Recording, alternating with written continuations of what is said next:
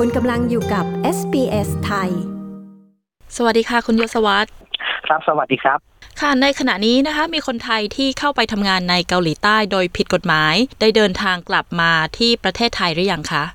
มีทยอยกลับมาแล้วครับจำนวนก็เป็นหลักพันคนด้วยครับ ข้อมูลตรงนี้มาจากกระทรวงแรงงานครับโดยนายสุทธิสุโกศลปลัดกระทรวงแรงงาน บอกว่าขณะนี้มีความเข้าใจผิด เรื่องตัวเลขแรงงานไทยในเกาหลีใต้ ที่เข้าเมืองผิดกฎหมาย หรือที่เรียกว่าผีน้อยเนี่ยนะครับ ที่ตามข่าวบอกว่าขอกลับไทย 5,000 คนนั้น เป็นตัวเลขสะสมตั้งแต่ที่เกาหลีใต้ประกาศให้แรงงานผิดกฎหมาย ไปแรายงานตัวแล้วก็จะไม่ได้รับโทษ เป็นการนิรโทษกรรม ตั้งแต่ช่วงธันวาคมปีที่แล้วเป็นต้นมา ซึ่งตั้งแต่ออกประกาศฉบับดังกล่าวจนถึงขณะนี้รวมเดินทางกลับไทยตามช่องทางต่าง ๆ ของแรงงานไทยผิดกฎหมาย กว่า 4,700 รายด้วยกัน และในเกาหลีใต้มีแรงงานไทยถูกกฎหมาย จัดส่งโดยรัฐกว่า 22,000 คน ส่วนที่เป็นผีน้อยหรือว่าแรงงานผิดกฎหมายที่โดดทัวร์หรือว่าทำวีซ่าเข้าท่องเที่ยว แต่กลับไปลักลอบทำงานอยู่ในเกาหลีใต้จนเกินอายุวีซ่านั้น มีถึงประมาณ 150,000 คนด้วยกัน ขณะที่ข้อมูลจากสำนักงานตำรวจแห่งชาตินะครับ บอกว่า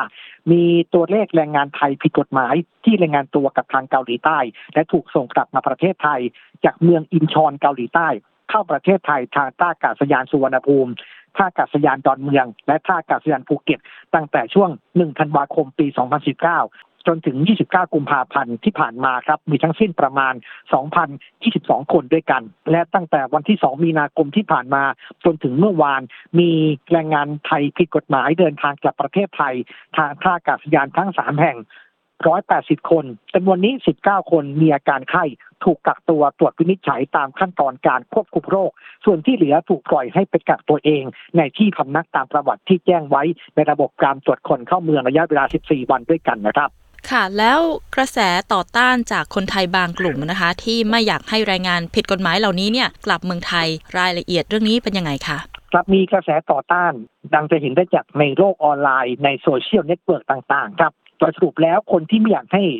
พวกผีน้อยเหล่านี้กลับเนี่ยก็คือ เพราะว่าเห็นว่าแรงงานเหล่านี้เข้าไปทำงานในเกาหลีใต้ผิดกฎหมายทำให้ภาพลักษณ์ของประเทศเสียหาย แล้วหากกลับมาอาจจะเสี่ยงต่อการแพร่ระบาดของเชื้อโควิด -19 ด้วยนะครับ แต่ว่าเสียงจากแรงงานไทยที่ผิดกฎหมายเหล่านี้ผ่านโลกออนไลน์ ก็เห็นว่าเป็นสิทธิ์ที่จะกลับประเทศเพราะว่าก็เป็นคนไทยเหมือนกัน ในขณะที่นายแพทย์สุวัตสุวรรณชัย วัฒนายิ่งเจริญชัยอธิบดีกรมควบคุมโรคชี้แจงนะครับ บอกว่าผู้ที่จะกลับมาก็เป็นคนไทยจึงต้องให้การดูแลขอความร่วมมือคนไทยด้วยกัน อย่าได้รังเกียจผู้ป่วยหรือผู้ที่เดินทาง มาจากพื้นที่ที่มีการระบาดของโรค โรคนี้ป้องกันได้ด้วยการกินร้อนใช้ช้อนกลางหมั่นล้างมือ สวมหน้ากากอนามัย หากจำเป็นเข้าไปในที่ที่มีคนหนาแน่น ขอให้ตระหนักแต่อย่าตื่นตระหนก เพื่อสังคมสมานฉันท์นะครับ ส่วนผู้ที่ไม่มีอาการไข้แต่มาจากสองเมืองของเกาหลีใต้ ที่มีการระบาดหนักจะถูกนำมากักในพื้นที่จัดพิเศษ หรือพื้นที่ควบคุมโรคที่ทางภาครัฐกำหนด ขณะที่ผู้ที่มาจากเมืองอื่น ๆ ของเกาหลีใต้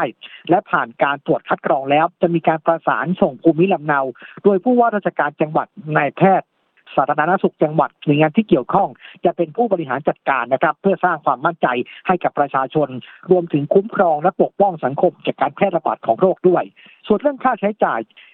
ถือว่าไม่ได้เป็นประเด็นสำคัญครับ ที่สำคัญคือทำอย่างไร ให้ประชาชนมีความปลอดภัย กระทรวง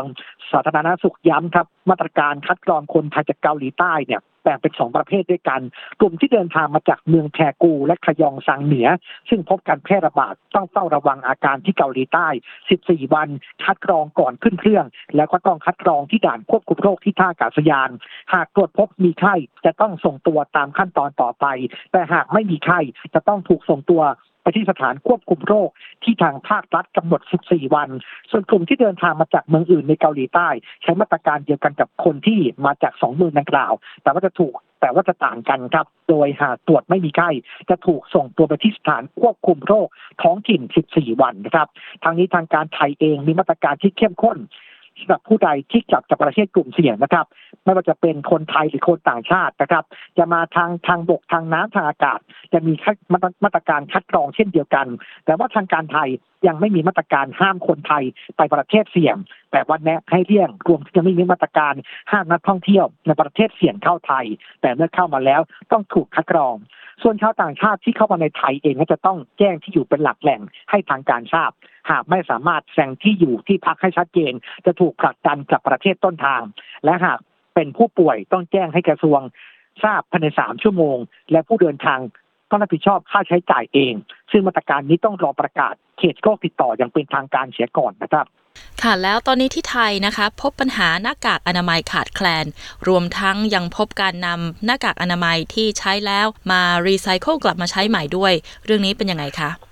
ครับมีประชาชนเนี่ยมาร้องเรียนผ่านทางช่องทางต่างๆบอกว่าพบหน้ากากอนามัยขายเกินราคา แล้วก็ยังไม่ได้คุณภาพด้วย เหมือนถูกใช้มาแล้ว ประกาศขายทางออนไลน์ตำรวจก็เลยไปทำการตรวจสอบสืบสวนครับนำมาซึ่งการจับกลุ่มเจ้าของร้านขายของเก่าแห่งหนึ่ง ในพื้นที่จังหวัดสระบุรี รับสารภาพว่าได้ว่าจ้างกลุ่มวัยรุ่น ให้นำหน้ากากอนามัยที่ใช้แล้วมาซักล้างทำความสะอาด เพื่อบรรจุซองนำกลับมาขายออนไลน์ใหม่ ขายได้เดือนเศษแล้วขายไปถึง2 0 0แสนกว่าชิ้นด้วยกัน ทางแพทย์เตือนว่าหน้ากากอนามัยที่ใช้แล้วกลับมาใช้ใหม่ จะเป็นอันตรายต่อผู้สวมใส่ เพราะว่าเป็นแหล่งสะสมของเชื้อโรค ตอนนี้มีคำแนะนำให้ฉีกหรือว่าตัดหน้ากากอนามัยให้ใช้การไม่ได้ แล้วก็ใส่ถุงขยะปิดให้มิดชิด ป้องกันเชื้อโรค ป้องกันพ่อค้าที่ขาดจิตสำนึก เอากลับมารีไซเคิลขายใหม่ด้วย นอกจากนี้มีการจับกลุ่มผู้จำหน่ายหน้ากากอนามัยกักตุนสินค้าและไปขายเกินราคาดำเนินคดีมามากกว่า 40 รายแล้วยึดของกลางก็ได้เป็นนับหมื่นชิ้นทีเดียว แล้วก็ยังล่อซื้อผู้จำหน่ายหน้ากากอนามัยเกินราคาทางอินเทอร์เน็ตได้ถึง 2 รายด้วยกันพร้อมของกลางกว่า 4,300ร้อยชิ้นด้วยกัน มูลค่าก็เป็นหลักหลายหมื่นบาทดำเนินคดีในข้อหาจำหน่ายหน้ากากอนามัย ราคาสูงเกินสมควรแล้วก็นำตัวส่งตำรวจดำเนินคดีต่อไปครับ ส่วนการแก้ปัญหาหน้ากากอนามัยขาดตลาดทางคณะรัฐมนตรีเมื่อวันอังคารที่ผ่านมา อนุมัติงบประมาณ 225 ล้านบาท ให้องค์กรปกครองส่วนท้องถิ่นนำไปผลิตหน้ากากอนามัยจากผ้า เป้าหมาย 50 ล้านชิ้นแจกจ่ายให้กับประชาชนฟรี ด้านกระทรวงพาณิชย์ประสานโรงงานผลิตหน้ากากอนามัย ทั่วประเทศ เพิ่มกำลังการผลิตจาก 36 ล้านชิ้นต่อเดือน หรือว่า 1 ล้าน2แสนชิ้นต่อวัน จะเพิ่มเป็น 38 ล้านชิ้น หรือ 1.3 ล้านถึง 1.4 ล้านชิ้นต่อวัน รัฐบาลเองจะ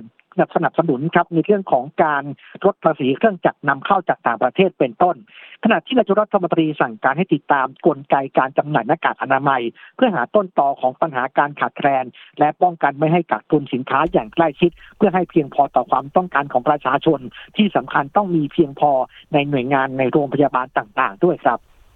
ค่ะวันนี้ต้องขอขอบคุณมากนะคะ คุณโยสวัสด์ ครับผมยศวัตรพงประภาสรายงานข่าวสำหรับ SBS ไทยจากกรุงเทพมหานครครับ ต้องการฟังเรื่องราวน่าสนใจแบบนี้อีกใช่ไหม ฟังได้ทาง Apple Podcast Google Podcast Spotify หรือที่อื่น ๆ ที่คุณฟัง podcast ของคุณ